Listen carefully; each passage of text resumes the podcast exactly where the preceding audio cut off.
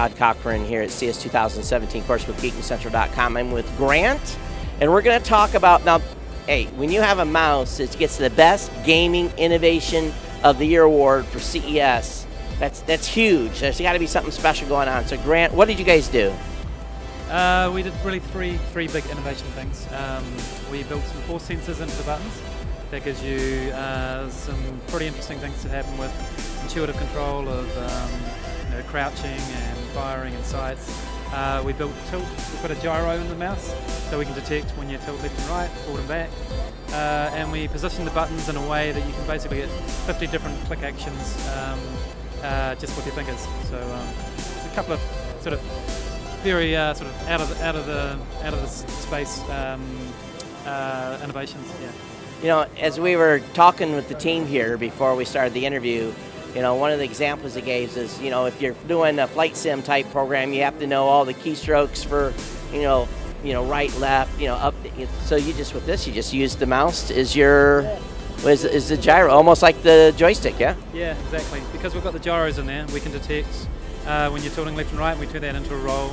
Uh, we can do yaw as well and pitch. So basically, you've got full flight control in your hands. You don't need to use another flight joystick. You just basically use your mouse. So obviously, you had a bunch of gamers test this and use this with a variety of different games. What did they say to you about this? Uh, common word is like wow, you know, so which is good, a good reaction. Uh, you know, they love it because I mean, a lot of games you do all of these things. You go, you drive, you fly, you're a soldier.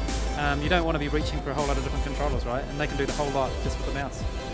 I know my son bought a, a mouse because it said it had a, a higher click-through rate or something like that, or tighter action. So Yeah. I'm sure all that went into this as well, right? Yeah, we've got the best uh, optical sensor. We've got 20 million click uh, buttons. Everything that you see.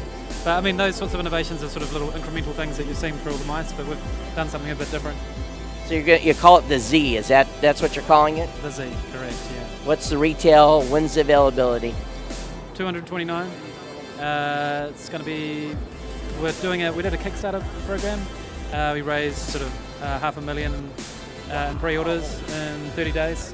So our obligation is to, to to ship for those guys first. They supported us, and then after that we'll go to retail, which should be in sort of end of March.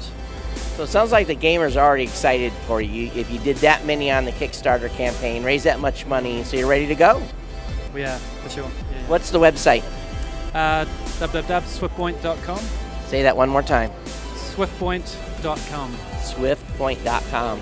Awesome. So check out the Z.